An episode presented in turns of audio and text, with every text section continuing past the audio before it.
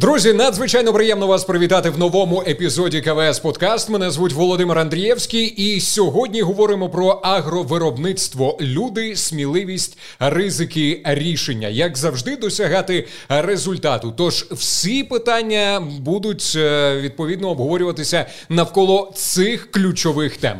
Спеціально запрошений гість, на якого, відверто кажучи, ми чекали дуже і дуже довго, і нарешті він зголосився завітати до нас. Це Олег Заплетнюк, директор з агровиробництва холдингу «Укрпромінвестагро». Пане Олеже, надзвичайно приємно вас бачити. Дякую, що знайшли час сьогодні поспілкуватися. І, друзі, від КВС «Україна», зокрема, бізнес-підрозділу «Цукрові буряки», участь в дискусії братиме пан Андрій Новак, начальник відділу розвитку продуктів та агросервісу. Пане Андрію, радий вас знову бачити. Добрий вечір. Добрий вечір, добрий день, або просто вітаємо наших глядачів в залежності від того, коли ви будете дивитися КВС-подкаст. І традиційно, друзі, ми розпочинаємо КВС-подкаст із знайомства. Пане Олеже, перш ніж стати директором з агровиробництва «Укрпромінвестагро», ви, я наскільки знаю, пройшли доволі довгий і серйозний шлях професійного зростання. Ви працювали, можу сказати, у моєму рідному Крижополі на Вінниччині. І наскільки я розумію, на той момент ви вже мали великий досвід і могли, в принципі, обрати будь-яку управлінську посаду. Що послужило передумовою от саме такого вибору? Так, насправді так і було. В 17-му році, коли я прийшов в компанію, мені пропонували відразу очолити досить велике підприємство «ПРАТ ПК Поділля», де на той момент було 52 тисячі гектарів. Але моя позиція, насправді, для того, щоб ефективно управляти будь-якою компанією, ти маєш розуміти, як будуються процеси там, з нижнього рівня до верхнього. Тому для такої якби, адаптації я обрав все-таки менший підрозділ. Ну, ви працювали директором філії, наскільки я пам'ятаю. Я працював, так, керівником філії. На той момент це було 9 тисяч гектарів, і це був регіон ближче до Ямполя, на кордоні з Молдовою. Я зрозумів. Пане Андрію, ваша співпраця з «Укрпромінвестагро» розпочалася давно. Якщо пригадати, з чого все розпочалося? Якісь віхи знайомства з цим агрохолдингом? Співпраця з агрохолдингом розпочалася справді досить давно, ще, напевно, із середини 2000-х років.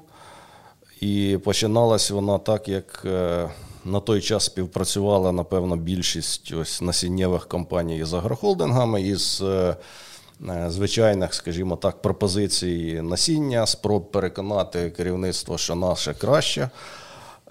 Звичайно, присутня була і недовіра керівництва, бо продавців багато, і кожен каже, що ось беріть саме наше насіння, саме наші гібриди. Тому у нас практично відразу ми почали в КВС вже думати про більш такий професійний підхід. І наступним нашим кроком була така пропозиція такого своєрідного проєкту, який, здається, почався чи то в 2014 році, чи то десь у 2015, коли ми запропонували провести такі змагання гібридів. Для цього було обрано 9 полів, кожна з яких ділилась на дві половини. На одній половині КВС-овський гібрид, на іншій конкурент, який пропонувала фірма. І це було таким першим проривом, коли нам вдалося наочно показати на полях саме УПІ-АГРО перевагу, практичну перевагу КВС-овських гібридів, бо із 9 полів на 8 ми виграли переконливо, на 9-му була, так би мовити, нічия. Але вона була технічною, пов'язана з тим, що не вдалося роздільно зібрати кожну половину поля. А наступним таким важливим проривом це, звичайно, було запровадження на український ринок гібридів технології «Конвізо Смарт».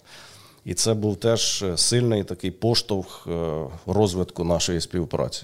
І отут цікаво дізнатися, а взагалі взаємодія в перші роки, вона відрізняється від взаємодії зараз між вами? Пане Андрію, якщо можна, потім пане Олег. Відрізняється і надзвичайно сильно відрізняється. Зараз набагато професійнішим стало спілкування і набагато більше довіри, тому що все-таки пройдений шлях оцей, і ми намагалися не підводити своїх партнерів, і це приносить свої плоди. Зараз набагато простіше, вільніше спілкуватися. Пане Олеже? Ну, я з точки зору буду, напевно, говорити того, як компанія рухалась в напрямку селекції, тому що там з самого початку не було того асортименту, який зараз є присутній, який є дуже важливим. Це крім того, що є Конвізо Смарт, в компанії є гарні гібриди, які стійкі до кореневих гнилей, до нематоди, які зараз вже на сьогодні є стійкі до циркоспори. І ми спостерігали, як компанія росте в напрямку якраз там підвищення якості своїх гібридів, підвищення їхньої продуктивності, стійкості і усього іншого. Тому ми досить плідно спілкувалися, досить часто були на різних заходах, в тому числі за кордоном.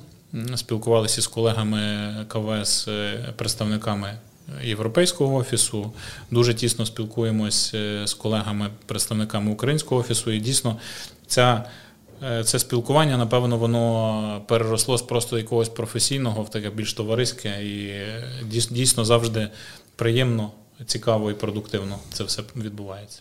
Андрій Богданович сказав про Конвізо Smart. Чим подобається Конвізо Smart? Я б трошки докладніше хотів саме на цьому зупинитися. Подобається агрономам дуже сильно, тому що якщо ми порівнюємо з класичним, де потрібно 5 внесень гербіцидних, то для агронома звичайного або того, хто приймає рішення, це 2 максимум внесення, що набагато простіше, дозволяє трохи змістити терміни внесення, тобто бути більш гнучкими в першу чергу, але конкретно для компанії «Укрпромінвестагро» ці гібриди дозволяють вирішити певні питання, які не дозволяють класичні гібриди.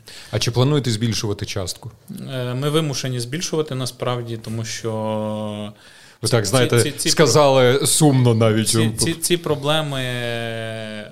Тобто питання в тому, що ми їх не використовуємо просто тому, що вони є, а ми їх використовуємо, тому що це є рішення тих проблем, які не можна досягнути звичайними гібридами. І частка буде збільшуватись, тому що кількість проблемних бур'янів, ще певних проблемних речей, вона, на жаль, збільшується. Дякую, друзі. Ми будемо переходити до обговорення теми агровиробництва, але традиційно ми говоримо про війну. Повномасштабна війна, вона зачепила кожного українця. Немає таких людей, які б не говорили, не знали про війну. І у нас одна така спільна мрія, я більш ніж впевнений на всіх, це перемога. Перемога України. І кожен з нас на своєму місці робить все, щоб цю перемогу якось наблизити. Пане Олеже, де застала вас війна? Я би хотів, користуючись змогою, подякувати Збройним силам, тому що зараз навіть наша зустріч, вона є можливою тільки саме тому, що Київ відносно в нормальному стані, він не окупований, і це подяка тільки Збройним силам, всім добровольцям, які дали нам цю змогу поспілкуватися. А війна застала, ми в Вінниці, ми проводимо щороку внутрішнє навчання для працівників. І ми були в Вінниці, воно якраз тривало 3-й день. Мені зателефонувало, тому що в мене рідний старший брат в Миколаєві проживає, в Миколаївській області. І мені зателефонувала його дружина в 3 ночі. Я зрозумів вже, що відбувається. Там на фоні було чути вибухи. І вона мені сказала, почалось, нас бомблять, вже півгодини як бомблять. Вони там недалеко від аеропорту живуть. Ми прийняли рішення, я думав, чи їхати повертатись на Київ, чи їхати, що взагалі робити, а оскільки в мене автомобіль на той момент був, який не зовсім ощадливий по витраті пального, в мене просто фізично не вистачило пального, щоб доїхати до Києва, і ми поїхали усі, хто був там присутній, на актив, ми поїхали якраз хто в Крижопіль, хто в Гайсин, і фактично, напевно, більше року весь топ-менеджмент, більшість топ-менеджменту перебувала якраз на активах виробничих.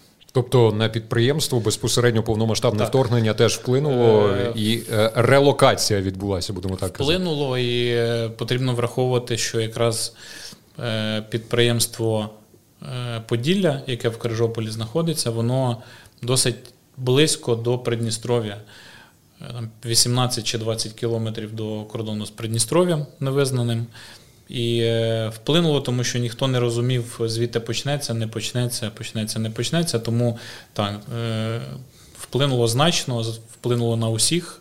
Я думаю, ми далі детальніше про це поговоримо, про ті всі виклики, про ті всі речі, які доводилось вирішувати в той момент. Але розумію прекрасно всі ваші емоції, переживання, враховуючи, що всі рідні, я ж не дарма про Крижопіль сказав, враховуючи, що всі рідні, оця от смуга там до 20 кілометрів від Придністров'я, всі рідні знаходяться там, і теж постійне переживання, постійне хвилювання. Пане Андрію, а щодо компанії КВС України, ми з вашими колегами, ви вже знаєте, в попередніх випусках обговорювали, а чи були готові до широкомасштабного такого вторгнення, зокрема КВС України? Ні, зі свого досвіду можу сказати, що не були готові, і я не вірив в це, і ми теж проводили навчання. Єдине тільки, що з працівниками іншого клієнта, це було в Полтаві, і я пам'ятаю, що дзвонив колега з Німеччини і питав, як там, у вас же ж війна починається, він 24-го питав, там, чи 23-го. Так, кажу, яка війна, тож все нормально, семінар у нас, коли вночі в Вайбері починаються повідомлення, що бомбардують Київ, обстрілюють Київ, вибухи тут і там. Та ми третій день вже семінар, звичайно, скасували з самого ранку. Сказали, що роз'їжджайтеся. І ще колеги дзвонили і питали, чи в нас на 26-те, здається, чи на 26-те було запланована ще участь, здається, якраз у семінарі. Що питали, чи буде? І питали, чи будемо, чи ні. Нам їхати, чи все-таки чекати вам? Кажу, напевно, ні, бо тут все-таки війна вже. Так що так, компанія теж, як компанія, там індивідуально люди десь уже рятувалися, як могли. У нас теж штаб, можна сказати, перемістився з Києва в Кам'янець-Подільський, де у нас завод насіннєвий є. І довший час, там більше місяця, перебували там. Колеги, я підготувався до ефіру, знайшов інформацію, зокрема, про Укрпромінвестагро. Це потужний агропромисловий виробник, один із лідерів цукрової і зернопереробної галузей України. І я більш ніж впевнений, що вас прекрасно знають і за межами України. І в 2021 році, поправте, якщо я, можливо, помиляюся, компанія посіла 3-е місце серед найбільших виробників цукру України. Саме так. З цим можна вас привітати. І виникає запитання, яких зусиль це коштувало? А насправді будь-які результати – це не питання одного сезону, це системна така досить об'ємна робота. І в тому числі це і збільшення продуктивності гібридів, які ми вирощуємо, це збільшення виходу цукру. Тому що існує практика в Україні, коли агропідприємства, які вирощують цукровий буряк, вони вирощують тонаж. В нас ми дещо змінили підходи в напрямку того, що ми все-таки вирощуємо цукор. Ми про це теж будемо говорити. Як кінцевий продукт. Так, тому насправді ті результати це не в останню чергу, звичайно, і сприятливі погодні умови, які дозволили отримати гарний результат і гарний вал. Це робота з партнерським буряком, це інвестиції в виробничі потужності, в цукрові заводи, які дозволяють збільшити об'єми переробки добові. Це все комплекс, насправді, такий досить великий. Це люди, напевно, в першу чергу це люди, прийняття рішень, контроль прийняття цих рішень і... А трошки докладніше про виробничі потужності можете розказати, якщо це не комерційна таємниця, звичайно? Дивіться, це не комерційна абсолютно таємниця. В компанії є 2 цукрових заводи, вони зосереджені на Вінниччині, і 2 цукрові заводи стабільно входять якщо не в 3-ку, то в 5-ку провідних по об'єму якраз виробництва цукру в Україні. Якщо говорити про посівні площі, під цукрові буряки, де вони зосереджені чи збільшуються? Вони зосереджені навколо цукрових заводів.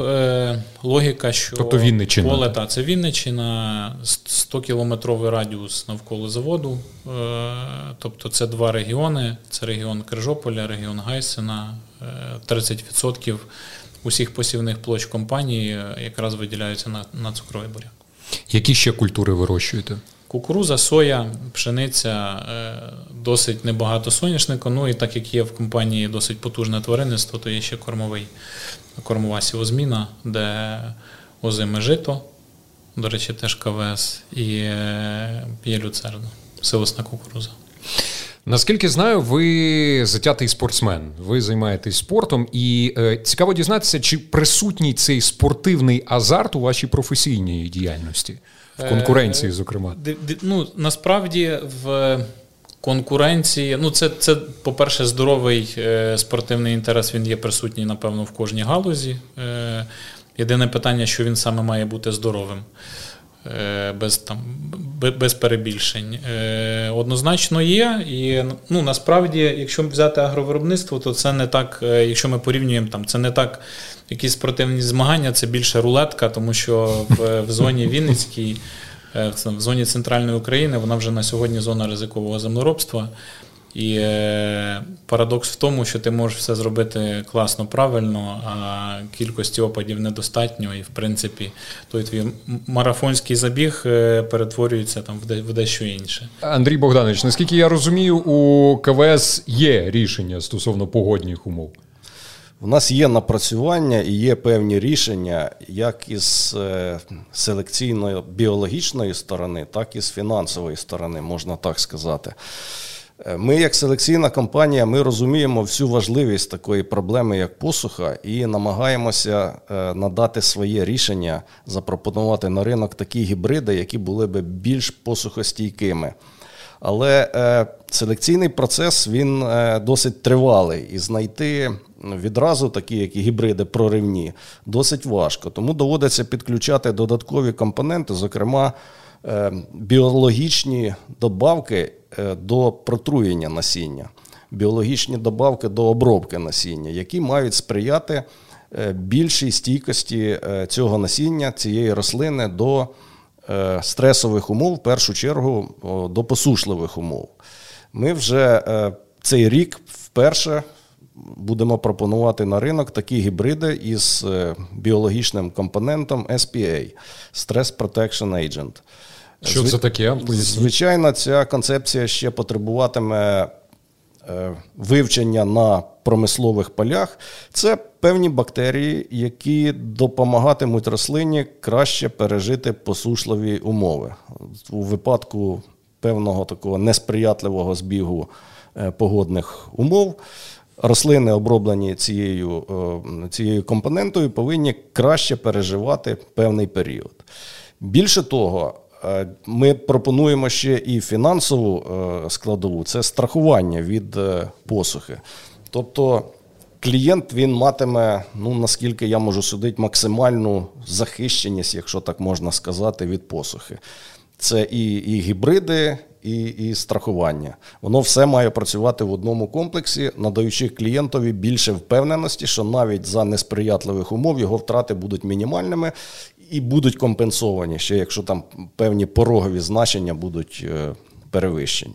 Знаєте, такі ексклюзивні новини сьогодні в КВС-подкаст. Як агровиробники реагують на таке? От ви почули новину. Гарно реагують. Взагалі, якщо говорити про біотехнології, які використовуються в агро, вони досить непогано зараз починають прогресувати. І є дуже гарні результати. Ми перед початком повномасштабного вторгнення були з робочою поїздкою в Бразилії. І це, на мою думку, країна номер 1 на сьогодні в світі, яка максимально розвиває даний напрямок. Вони використовують дуже широко біопродукти. Вони не вирощують цукровий буряк класичний, але на тростині, на сої, на кукурузі досить гарно працює. Тому однозначно ті новини, про які говорить Андрій Богданович, вони є очікувані, на них багато хто розраховує. Якраз в парі стосовно страхування ми ним користувались, воно працює досить гарно і враховуючи якраз наш регіон, де ми займаємось вирощуванням цукрового буряка, ці елементи вони затребувані. Про вашу мандрівку до Бразилії ми обов'язково ще сьогодні поговоримо, порівняємо трохи агровиробництво в Україні і, зокрема, за кордоном. Пропоную залишатися разом з нами, буде цікаво. Я спортивну агротему пропоную продовжити. Кого ви вважаєте головним суперником в Україні? Ну, ми не розглядаємось з цієї точки зору. Того я і не сказав конкуренти, суперники. Ми насправді дивимось... Ну, ми розуміємо, що є ринок, на якому є великі гравці, такі як Астарта, напевно, в першу чергу, Західний Буг, якщо ми говоримо про Західну Україну, Радехівський цукор досить потужний виробник цукру, але ми фокусуємось насправді на тому, щоб отримати максимальний результат на власних підприємствах, а далі просто... Коли ти отримав, коли ти все зробив максимально правильно, ти можеш розраховувати на якусь гарну конкуренцію. Але такого, що ми там в себе роздруковуємо плакати Астарта і там їхні показники і тільки на це дивимось, цього немає. Тобто Дартса немає з логотипом компанії, куди ви кидаєте дротики. Ми насправді гарно комунікуємо з цими компаніями, в тому числі іноді обмінюємося якимось досвідом, тому сказати, що є присутня конкуренція, я би не говорив. Дякую за чесну відповідь. Андрій Богданович, хочу поговорити про конкуренцію між культурами. І, зокрема, знову ж таки, ситуація на ринку потроху ускладнюється. Нас, так, знаєте, морально налаштовують на затяжну війну. І, зокрема, от постійно якісь перешкоди виникають. То порти у нас розбомблені, то у нас наші сусіди періодично забороняють вивіз агропродукції за кордон. І наскільки я розумію, от зараз цукровий буряк як культура виходить чи вийшла вже на перше місце? Чому це відбувається? Так, справді так. Як парадоксально не звучатиме, саме завдяки війні буряк не те, що повернув свою популярність, а, напевно, став найпопулярнішою, найрентабельнішою, напевно, правильніше говорити, культурою зараз на українському ринку. І цьому підтвердженням є той сплеск попиту на насіння цукрових буряків, який ми бачимо, відзначаємо зараз. Ну, треба зазначити, напевно, два моменти таких. Перше, це така особливість культури, що сам по собі буряк – це лише сировина для переробки, яка здійснюється саме тут, в Україні, на внутрішньому ринку, що дуже позитивно відрізняє цукрові буряки від інших культур. Ви, якщо відслідковуєте аграрну тематику в засобах масової інформації, то досить часто про це кажуть, що нам треба виробляти більше доданої вартості. Так от, напевно, цукрових буряків цієї доданої вартості найбільше із усіх можливих культур, із усіх можливих варіантів переробок. Тому що дуже глибока переробка, якщо так оцінювати культуру. І, безперечно, це позитивно впливає на економічну привабливість культури з точки зору держави. Ну, але, будемо казати, повернусь до першої тези, все ж таки це компонент, пов'язаний з військовими діями і з обмеженням експорту, коли обвалилася привабливість традиційно експортних культур, таких як кукурудза, зернові, пшениця, теж позитивно впливає на зростання площ під цукровим буряком в Україні от зараз. Пане Олеже, а як війна вплинула на структуру сівозміни, зокрема у вашому холдингу? Що змінилося? Враховуючи дійсно те, про що говорить Андрій Богданович, закрите море фактично і великий вал кукурузи, який морем якраз перевозився, і відсутність рентабельності при перевезенні цієї культури автотранспортом, ми дещо зменшили площі кукурузи, незначно, збільшивши площі сої, оскільки ця культура, по-перше, виробляє менший вал продукції, по-інше, витрати на азотні добрива, які також зросли досить серйозно, менші в рази. Тому ми дещо переформатувалися, але не критично, незначно. Стосовно цукрового буряка, площа залишилась нашою плановою. Ми збільшили площі під партнерськими буряками. У нас є окрема програма «Цукровий буряк – вибір розумних», де колеги досить непогано попрацювали і збільшили значно площі партнерського цукрового буряку. А стосовно загальної структури посівних площ, вона незначно насправді змінилася. Тому буряка не збільшилось значно. Якщо говорити про наступний 24-й рік, які плани вже є? Плани в компанії наступні, оскільки в нас насправді дуже щільна сівозміна з цукровим буряком, і трьохпільна сівозміна, і зміна клімату на Вінниччині, вони несумісні. Тому ми будемо, планово компанія буде зменшувати посівні площі цукрового буряка, але паралельно збільшуючи посівні площі в партнерів. Тобто цукровий буряк з наших стандартних 30% посівні площі буде впродовж наступних 3 років зменшуватись десь до 21-22%. Наскільки я розумію з ваших слів, в принципі, цукрова галузь в Україні прекрасно розвинута і тільки так поступово набирає обертів. Ми забезпечуємо і внутрішні свої потреби, і при цьому йде на експорт у нас цукор. А які основні країни купують, зокрема, у вашого підприємства? Раніше, якщо ми говоримо про період до початку вторгнення, то це був Китай, напевно, Африка, та частина країн. Після того, як ці ринки, знову ж таки, море є закритим, потрібно ще також сказати, що внутрішнє споживання в Україні досить було високим. Те, що українці солодкі люблять, це факт. Так, воно було досить високим з початком повномасштабного вторгнення, і насправді дякуючи європейським країнам, які зняли квоту на імпорт українського цукру, і квоти до останнього моменту вони були зняті, то основними країнами-покупцями були ближні до України Польща, скажімо, там Угорщина, Словаччина, країни Європейського Союзу. Чи планується відкриття нових ринків збуту? Чи для себе ви якісь нові обрії розглядаєте?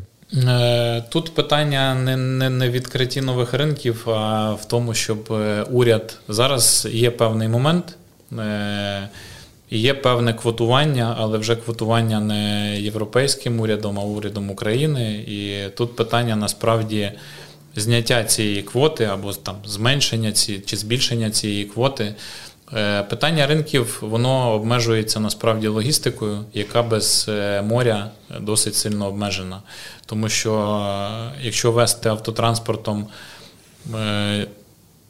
цукор, невигідно. Цукор, рентабельність його не буде такою значною насправді. Тому логістика має бути досить невеликою.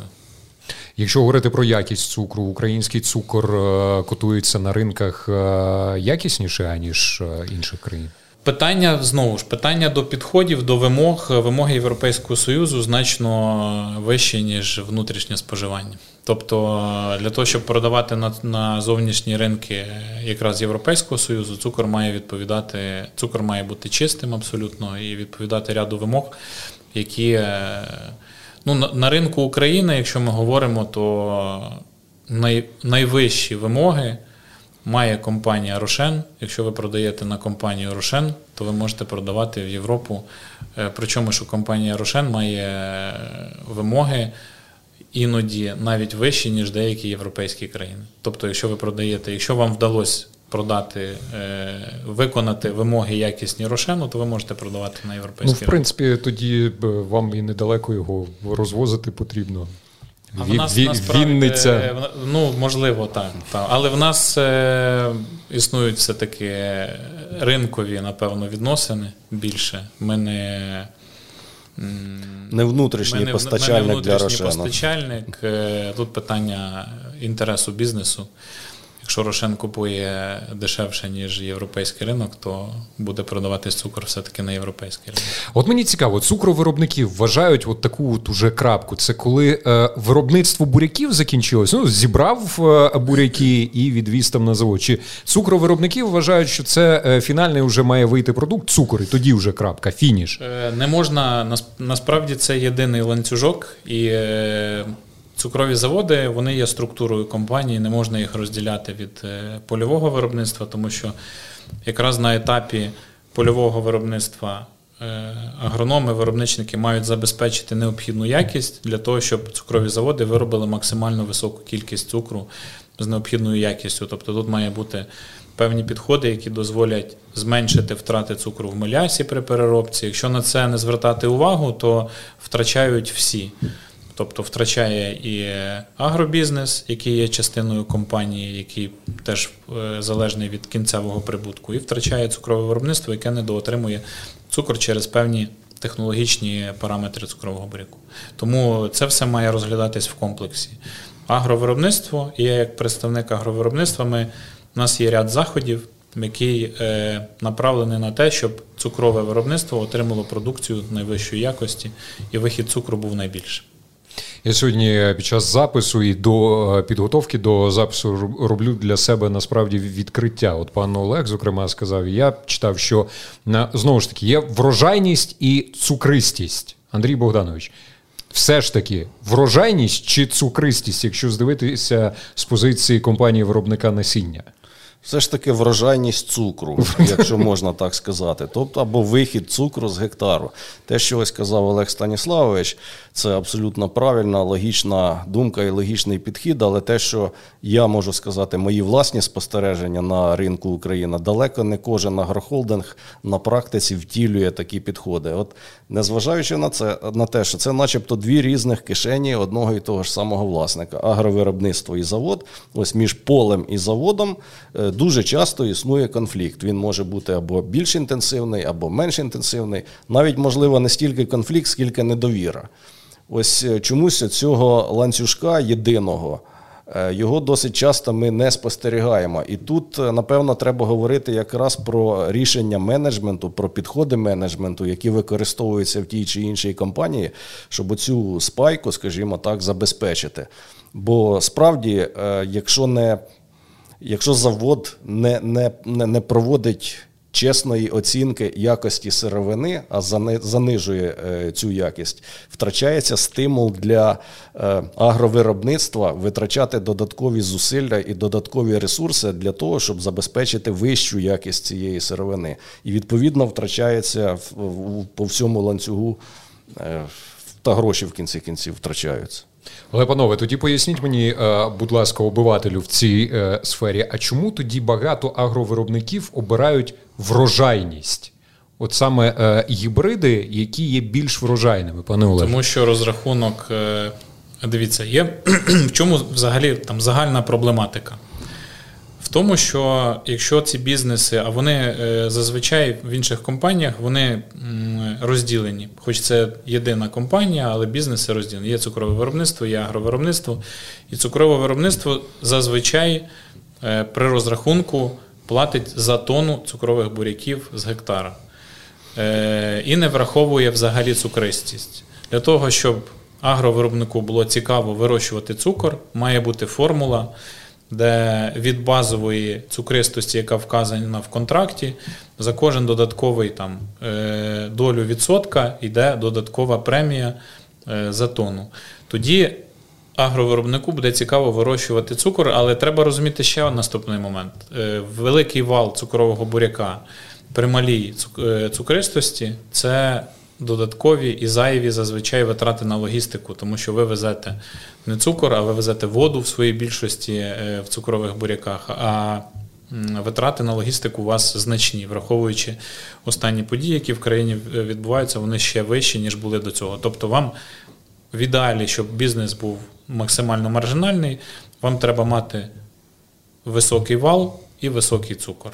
Але, знову ж, високий цукор – це теж поняття досить гнучке, тому що цукровий завод має певні обмеження по виходу цукру. Тобто, якщо на цукровий завод привезти буряки з дегестю 22%, то ніякого суперефекту між 19 і 22 там не буде. Тобто треба розуміти, що все одно є якісь межі, але в ідеалі мати високий вал і мати цукор в межах 19 18,5-19%. Зокрема, ви зараз розказали, наскільки я розумію, як вирішується цей конфлікт, якщо його можна так охарактеризувати, між полем та заводом у вашому агрохолдингу. В тому числі це і з агровиробництвом, це і з партнерами, які залучають сировину до переробки на наших заводах. Є базова дегестія, згідно цієї базової дегестії є певний розрахунок. Все, що вище базової дегестії, є певна формула, яка дозволяє заробляти більше. Пане Андрію, можливо, є щось додати? Ні, це абсолютно правильний, чесний підхід, який втілюється в багатьох європейських країнах і приносить свої плоди у зменшенні цієї суперечності між полем і заводом. Знову ж таки, наскільки я розумію, великі агрохолдинги, у яких є цукрові заводи, як правило, здебільшого залучають сировину з власних полів. А є якийсь баланс, можливо, залучення сировини з власних полів і використання, скажімо так, з полів партнерів, будемо так казати? Питання в наступному. Питання в тому, що власні поля – це гарантований об'єм буряків до переробки. Тому що в незалежності від ціни на цукор, знову ж, заводи мають працювати. Заводи мають бути забезпечені сировиною, і цю сировину гарантовано дасть власне агровиробництво. Є партнерський цукровий буряк, який сильно залежний від вартості цукру на ринку. Тобто може бути сценарій, коли знову ми переможемо москалів, у нас відновиться переробка олійних в тому числі, і може бути сценарій, коли олійні стануть знов цікавішими, ніж цукровий буряк. Відповідно, якась частина партнерського буряку, вона зменшиться. Для того, щоб це зменшення компенсувати, для цього є власна сировина. І співвідношення, воно має будуватись на прогнозі ринку, в першу чергу. Ми маємо гарантовано дати заводу працювати 120-130 днів в сезон, тому що тільки тоді він ефективний. Якщо завод з великою потужністю буде працювати менше, відповідно, ефективність його буде зменшуватися. Тому тут це все питання прогнозування, планування. Немає якоїсь фіксованої кількості, скільки має бути партнерського. Це, наприклад, в поточному році це може бути одна кількість, наступного року ця кількість може відрізнятися. Цього року партнерського буряку який відсоток у вас? Партнерського цього було, якщо, скажімо, в нас власного було 26, майже 27 тисяч гектарів, то партнерського було 17. Тобто це майже 60/40, грубо кажучи. Трохи більше. Це цікаве спостереження, бо я пам'ятаю часи, коли говорив із менеджментом компанії УПІ-АГРО, і було, здається, на той час принципове рішення, що ми всі 100% свого виробництва цукру забезпечуємо своїм власним буряком. А що змінилося, до речі, тоді? А змінилося те, про що я говорив, змінилось неможливість подальшого, насправді, вирощування буряку в трьохпільній сівозміні, тому що це величезний ризик. Ризик в тому, що така інтенсивність впродовж останніх 20 років створила певні проблеми, які потрібно компенсовувати зменшенням щільності цукрового буряку. В чому перевага якраз фермерських господарств, що вони можуть собі дозволити вирощувати цукровий буряк в оптимальній 5-пільній, 6-пільній сівозміні, дехто вирощує 8, навіть 9-пільній і отримує найвищі результати, тому що вологопоглинання цієї культури, коефіцієнт транспірації, випаровування, він найбільший, один з найбільших. Тому ми вимушені були йти на цей крок. Звичайно, спокійніше і переробникам, і керівництво компанії, коли ти гарантовано маєш 100% власної сировини для переробки. Але тут потрібно враховувати ті ризики, які вже є на сьогодні. І крім усього іншого, це для вас зараз цією політикою це величезний обсяг роботи. Уявіть собі, це сотні контрактів, з кожним потрібно знайти час, по-перше, знайти якісь підходи, переконати. Це дуже велика робота. Андрій Богданович, Ви давно співпрацюєте з Укрпромінвестагро, щойно навіть сказали, з керівництвом спілкуєтесь. Більш ніж впевнений, що ви неодноразово відвідували виробничі потужності. На вашу думку, в чому криється ключ до успіху такого сильного учасника аграрного ринку? Ну, можна виділити декілька, напевно, таких моментів. Перший момент – це наскільки власник бізнесу готовий інвестувати у заводи, у поліпшення переробки, в підвищення якості продукції. Ось як Олег Станіславович зауважив, досить високі вимоги щодо якості в компанії «Рошен», також можна назвати високі вимоги в компанії «Coca-Cola». І далеко не кожен український виробник цукру, ну, станом, скажімо, на 10 років назад. Я перепрошую, що перебуваю. А «Coca-Cola» закуповує виключно в українських виробників цукру? Ну, у всякому разі, я знаю, наскільки я знаю, багато. Ну, не те, що багато, а декілька українських виробників цукру мають контракти із Coca-Cola. Я думаю, що вистачає цукру українського для того, щоб забезпечити ці потреби. Дякую. Так ось, перше, це інвестиції в переробку. А не кожен власник ці інвестиції робить. У нас досить багато старих заводів, які, я так розумію, працюють по принципу, ось поки він може працювати і приносити якісь гроші, ото нехай до того часу і працює. А як тільки він стане нерентабельним, ну його закриють, поріжуть на металолом і якби цей бізнес припиниться. Тому якщо в цілому оцінювати, ось ми на наступний рік очікуємо, що десь 30 заводів буде працювати, максимальна цифра там на початку 90-х років у нас працювало 190 заводів, зараз ось 30, то якщо говорити про якийсь збалансований такий рівень вирощування буряків і виробництва цукру, ну, можна казати, що, напевно, 20 заводів нам вистачить і для того, щоб забезпечити внутрішні потреби України, і для того, щоб сформувати якийсь реалістичний експортний потенціал. Ну, це одна частина, яка стосується переробки буряків, виробництва цукру. Інша половина, яка забезпечує успіх, і ми це теж бачимо, ось співпрацюючи з компанією УПІ-АГРО протягом останніх більше ніж 15 років, це от справді той увага до технологічних процесів, до постійного вдосконалення технологій із вирощування. І що немаловажно, і теж хотілося б от сьогодні зачепити це питання, це увага і, напевно, інвестиції в кадри, в людський ресурс. Тому що те, що ми бачимо, теж озираючись, там, скажімо, на 10 років назад, плинність кадрів нижньої і середньої ланки в УПІ-АГРО, вона досить невелика. Це означає, ну, я не знаю, от хотілося б запитати Олега Станіславовича, чи є якась сформована політика кадрова в компанії, чи це, можливо, якийсь просто такий збіг обставин? І, можливо, якщо є змога порівняти оцю от кадрову політику до воєнного періоду і зараз, що змінилося? Насправді, враховуючи специфіку бізнесу і враховуючи таку досить велику енергозатратну частину цукрових буряків, люди, які причетні до вирощування цукрового буряка, дійсно мають відповідати певним параметрам, певним вимогам, володіти досить серйозним досвідом, тому що культура дуже вибаглива. Культура, якщо взяти там загально прийняті культури, які вирощуються в Україні, напевно, найвибагливіша до технології. Тому люди, які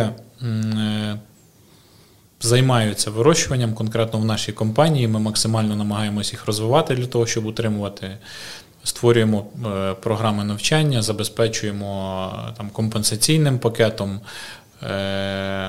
ще певними речами, які дозволяють їм бути залученими максимально і залишатися. Насправді, цукровий буряк, взагалі агробізнес в цілому, це напрямок, в якому ти не можеш досягнути, мені здається, ідеалу ніколи, тому що щорічно щось змінюється, змінюються технології, змінюються підходи, виклики, все інше. І люди, які працюють, яким дійсно подобається те, чим вони займаються, вони знайдуть для себе завжди, в якому напрямку розвиватися. Це не завод, де просто встановили станок, його правильно налаштували, і він, в принципі, працює без змін. Тут кожен рік, насправді, з мого досвіду, а досвід такий досить обширний, напевно, вже більше 13 років в агробізнесі, і ці 13 років вони ніколи не були схожі один на один. Вони були завжди різні. Саме тому, напевно, людей, які це люблять, вони, це їх мотивує в найбільшій мірі. Але з іншого боку, підходи компанії до персоналу, вони теж стимулюють якраз зменшення цієї плинності. Підходи, що до війни, що після війни, насправді основною ключовою задачею було втримати виробничий персонал, тому що багато хто хотів йти воювати, багато кого, хто був призваний якраз на військову службу, і була задача основна – це втримати ту кількість людей, яка необхідна для виробничого циклу. Тобто зараз такого немає, що людей не вистачає? Людей не вистачає, їх буде. Взагалі, якщо взяти глобально, людей не вистачало висококласних спеціалістів, їх не вистачало і до повномасштабного вторгнення, тому що ринок України, він насправді такий досить тісний, а агро, воно менш популярне останніх декілька років, ніж, скажімо, то саме IT, тому що молоде покоління не завжди хоче проводити 12 годин за кермом або ходити по полю. Тим більше IT дає змогу працювати дистанційно, працювати там з будь-якої країни. Але якщо ми будемо далі, напевно, говорити на цю тему більш глибоко, але агро дає можливість побачити дуже швидко свої результати, тому що процес виробництва, він досить короткий, ти можеш побачити, де ти допустив помилку, де її можна було покращити, де можна покращити її в майбутньому. І це досить цікава робота. Те, що люди бачать на місцях, насправді з офіса ти цього ніколи не побачиш, в тебе картинка постійно міняється. Пейзажі Вінниччини, вони дійсно гарні. Тому тут є такі переваги, які, напевно, не дає жодна галузь. Природа, поле, це в цьому є якась своя романтика. Я чого усміхаюся, не подумайте нічого такого неординарного. Просто чим старше я стаю, чим більше я спілкуюсь з агровиробниками, особливо з Вінниччини, тим більше мені хочеться щось покинути Київ, поїхати з великого міста кудись подалі і займатися, як казав один наш відомий геній, в лапках будемо, ближче до землі. Отак чогось хочеться. Але ви правильно кажете, молоде покоління, воно там вибирає більш такі професії, якими можна там віддалено працювати, назвемо це так. Якщо ми вже почали говорити про підростаючі покоління, топ-3 навиків, які потрібні, щоб досягти успіху в агро? Насправді, напевно, дійсно 3 найголовніших. Це іноземна мова. На це потрібно дійсно дуже сильно цьому надавати значення, як мінімум англійський. Це від себе можу сказати англійський, а ще краще китайський починати. Чому ні? Ринок досить величезний Китаю, і дуже часто там є потреба в спеціалістах, в тому числі агро, з знанням мови. Чому мова важлива? Тому що всі технології, які запроваджуються в Україні, вони зазвичай йдуть або з Європейського Союзу, або з ринку США, Канади, Аргентини, і універсальна мова точно спеціалісту потрібна для того, щоб сприймати ту інформацію, яка надходить з меж поза Україною. Друга навичка, напевно, на мою думку, це володіння різними технологіями, про що саме йдеться, це там використання квадрокоптерів, досить затребувано було до війни, і я впевнений, що буде після війни. Зараз змоги насправді так широко використовувати квадрокоптери, як раніше, немає, але це дає додаткові очі, тому що агроному за допомогою квадрокоптера можна побачити значно більше, ніж просто йдучи по полю і використавши на це менше часу. І третя навичка, така, напевно, найголовніша, це невпинне навчання, тому що ти не можеш прийти з там знаннями і на цих знаннях постійно їхати. Ти маєш щорічно щось дізнаватися, цікавитись, читати зарубіжну літературу, знову ж для чого потрібна іноземна мова, і дивитись, як міняється взагалі цей ринок, як міняються технології, тому що те, що вчора використовували, вже зачасту сьогодні може бути застарілим. Якщо ми говоримо про ініціативність, чи заохочується на великих агропідприємствах ініціативність і самостійність, чи суто технічне виконання завдань? Особисто мій підхід, особисто підхід компанії – це дійсно можливість, забезпечення можливості для людей прийняття рішення, якщо це рішення, звісно, обґрунтоване і логічне. Я тільки за, компанія теж це максимально підтримує, коли люди пропонують щось нове, пропонують якісь раціональні речі, це завжди викликає повагу і це завжди стимулюється в той чи інший спосіб. Якщо говорити про керівні посади, що потрібно для того, щоб стати керівником середньої ланки і там вищої ланки? Ну, в будь-якому бізнесі агро не виключення. Для того, щоб ефективно управляти людьми і управляти процесами, ти маєш розуміти, як ці процеси побудовані. Ти маєш розуміти дійсно, взагалі в ідеалі, ідеальний, на мою думку, набір компетенцій для керівника. Керівник має бути агрономом, принаймні базовим, для того, щоб розуміти, чому саме так, а не якось інакше треба робити це або інше. І все інше, насправді, компетенції управління, менеджерські, їх здобути набагато простіше, ніж якісь такі докорінні знання безпосередньо виробництва. А тут це дуже важливо, тому що те, що я говорив, це не завод, це такий, і теплицею це назвати не можна, і якраз від правильних рішень людей залежить кінцевий результат, тому що помилка на будь-якому етапі виконання виробничого процесу, вона може коштувати дуже дорого, а ці всі елементи, вони залежать насправді, там, їх коректність залежить від того, наскільки люди розуміють, що вони роблять. Андрій Богданович, ваша думка? Плюс постійна адаптація до мінливих умов середовища. Це те, що вимагає ось кваліфікованого і ініціативного агронома на місці. І я скажу, що ця ось особливість, яку запровадила, особливість ставлення чи лояльність до ініціативності на місцях, це дуже позитивно відрізняє компанію УПІ-АГРО як одну з небагатьох, яка дозволяє агрономам низової ланки ось такі самостійні рішення, тому що досить часто присутня протилежна така політика, коли ось просто виконавець. От роби те, що тобі от написано в технологічній карті, яка затверджена там 3 місяці назад, чи скільки, незалежно від того, чи дощ іде, чи град іде, ось тобі написано, що ти маєш такого-то числа зробити таку-то операцію вперед. Причому це вважається якимось застереженням або запобіжним заходом від дурості, напевно, якоїсь, або від таких дурних помилок. Хоча, здавалось би, витратьте трошки часу на навчання своїх агрономів, перевірте їхні знання, дайте їм, можливо, на невеликих площах можливість помилитися, якщо там невеликі втрати будуть. І ви через рік, 2-3 будете мати відповідно навчених і мотивованих агрономів.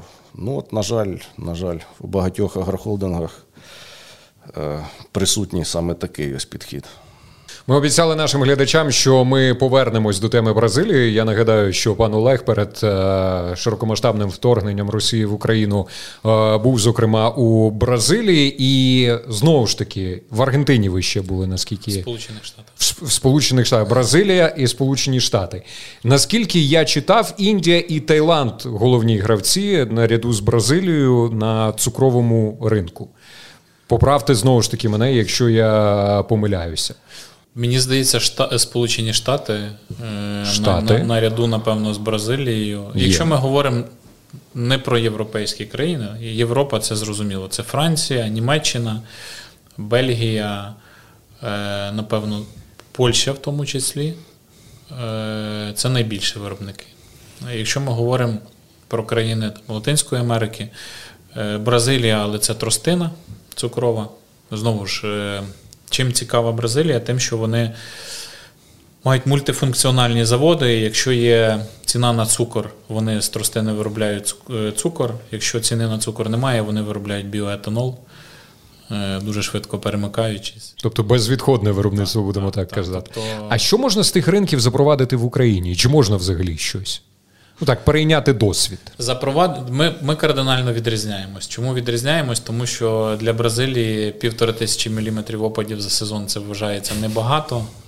Для Вінниччини 400-500 за сезон – це вважається нормально. Тобто ми в кардинально іншому поясі кліматичному.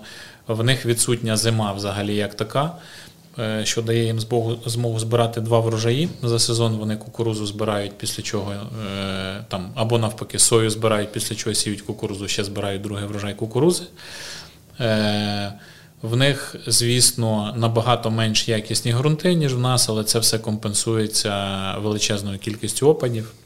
Але тростина, наскільки я розумію, не дуже вибаглива. Вона, їй теж потрібна вода, але цієї кількості опадів більше, ніж достатньо. Плюс її в тому, що вони її садять один раз і збирають 3 роки. Знову ж, технологічно вона не така складна, як цукровий буряк.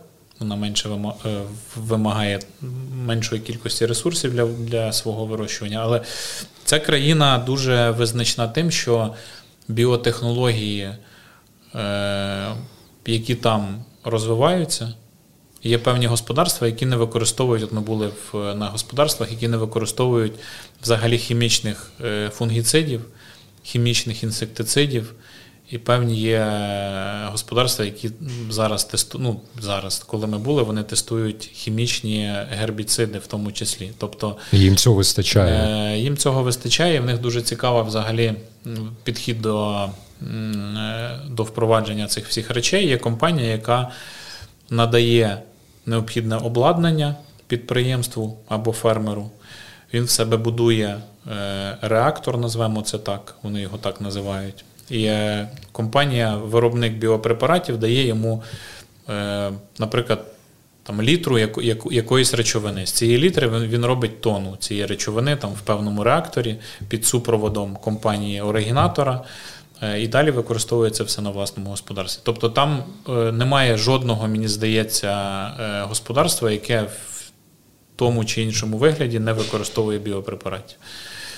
Причому площі величезні, просто посівні площі, кількість землі, яка обробляється, вона значно більша, ніж в Україні.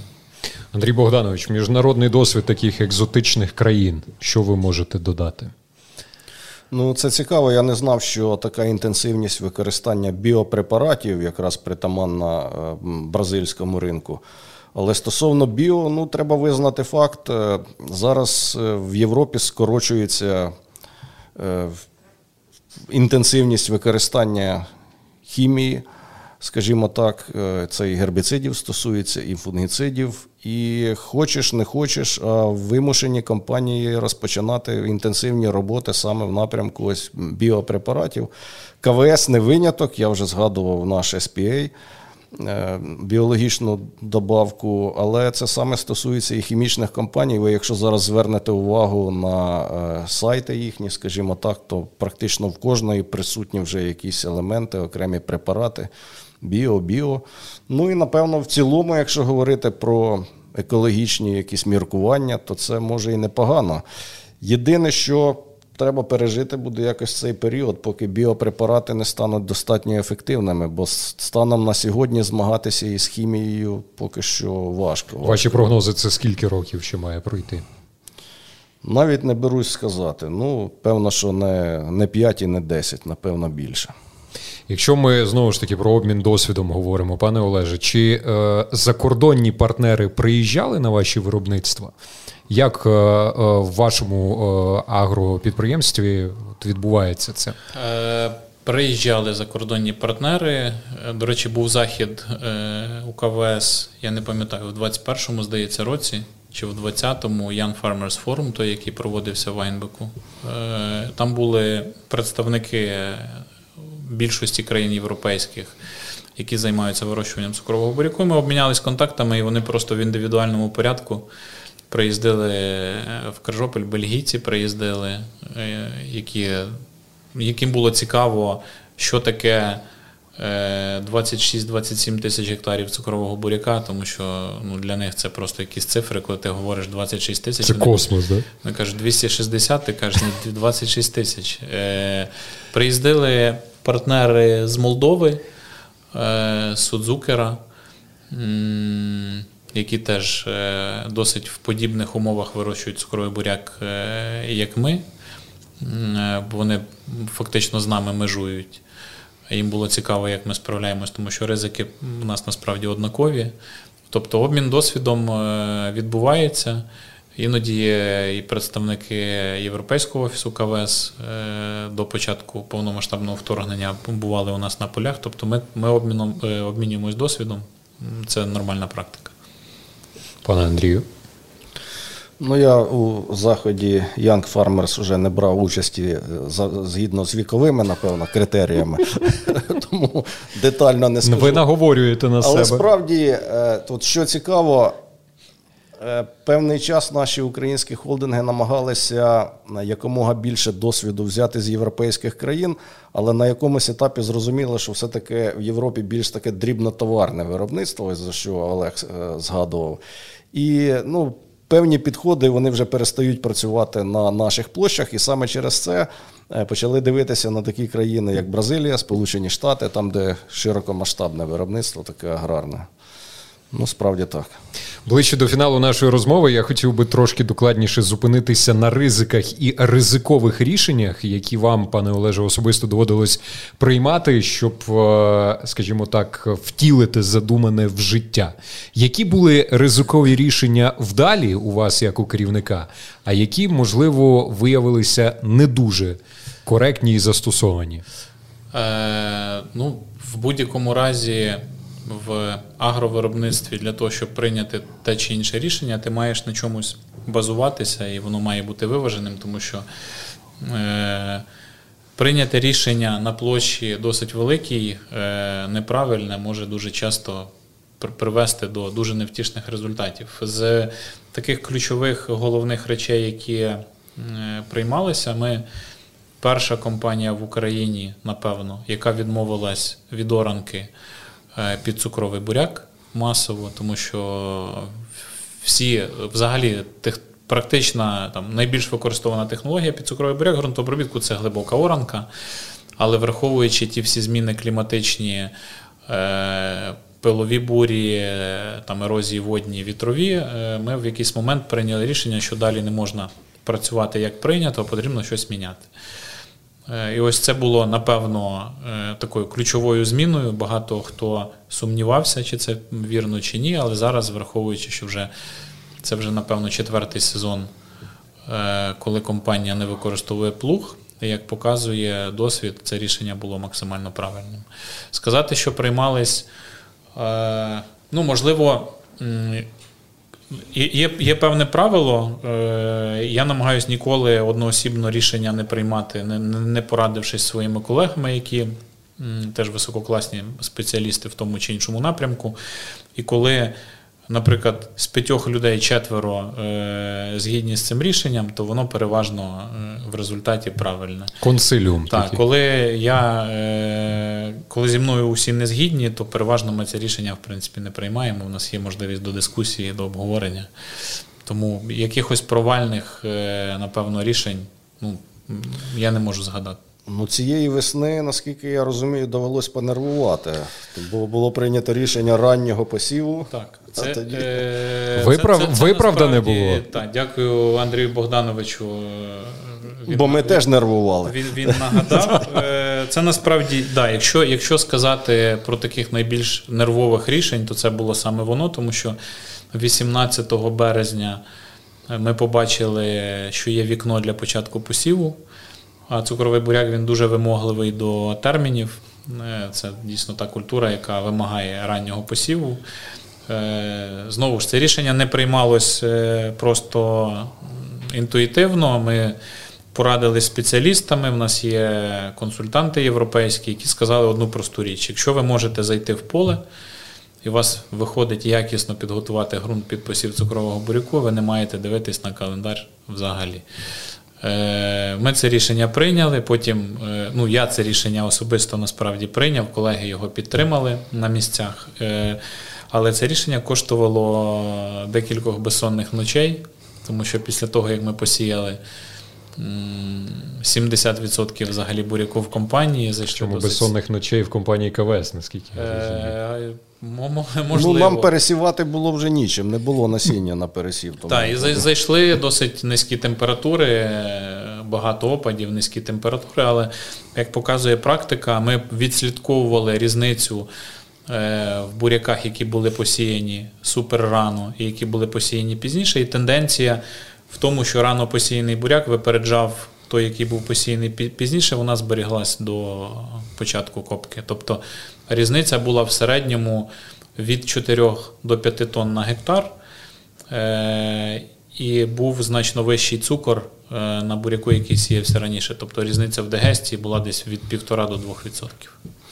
Ну, тут треба сказати, що цього року, який, як і всі роки по-своєму особливий, різниця між раннім посівом і наступним посівом вона склала близько місяця. Так. Чого, це взагалі не типово. Як правило, це там 2 тижні може бути різниця, щось таке. А цього року ось саме така була особливість. Тому і нервували.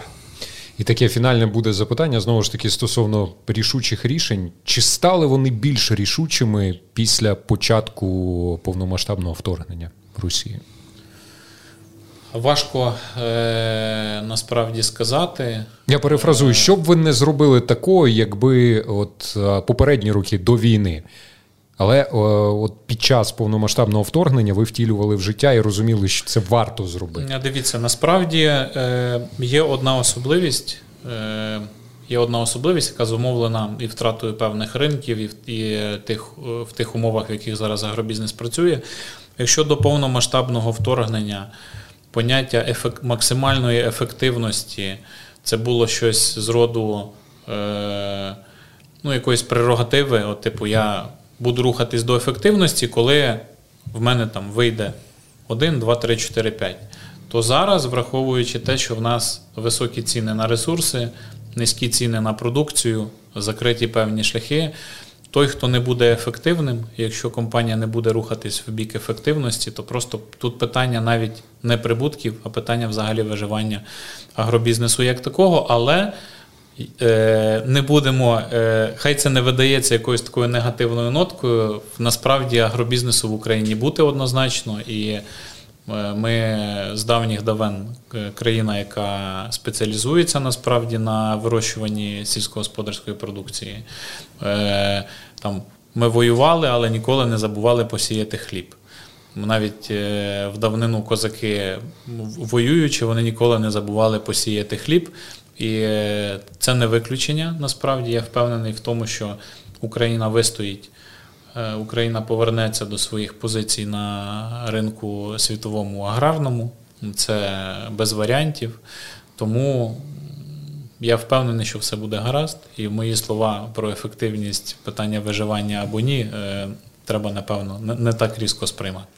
Я час від часу в КВС-подкаст дуже полюбляю запитувати у наших експертів, чи будуть українці ситими, чи буде що їсти. Однозначно буде.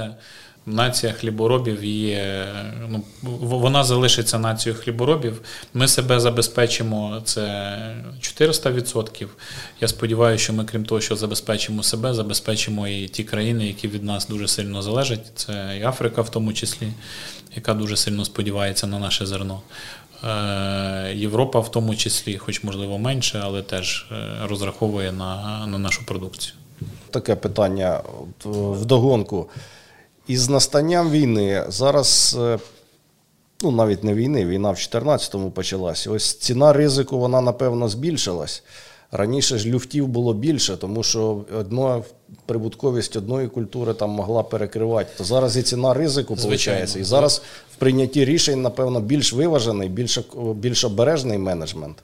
Абсолютно правильно. Питання оптимізації витрат, скажімо, оптимізації витрат на живлення, в тому числі, якщо до війни ми могли більш підійти до цього по-іншому в певних елементах, то зараз не пробачає, особливо, ми розуміємо, якщо ми говоримо про цукровий буряк, маржинальність бізнесу досить висока, і вона такою буде залишатися якийсь період, як мінімум ще. А що стосується кукурудзи, що стосується пшениці, соняшнику, сої, все не так гарно, і там насправді нуль або окупність,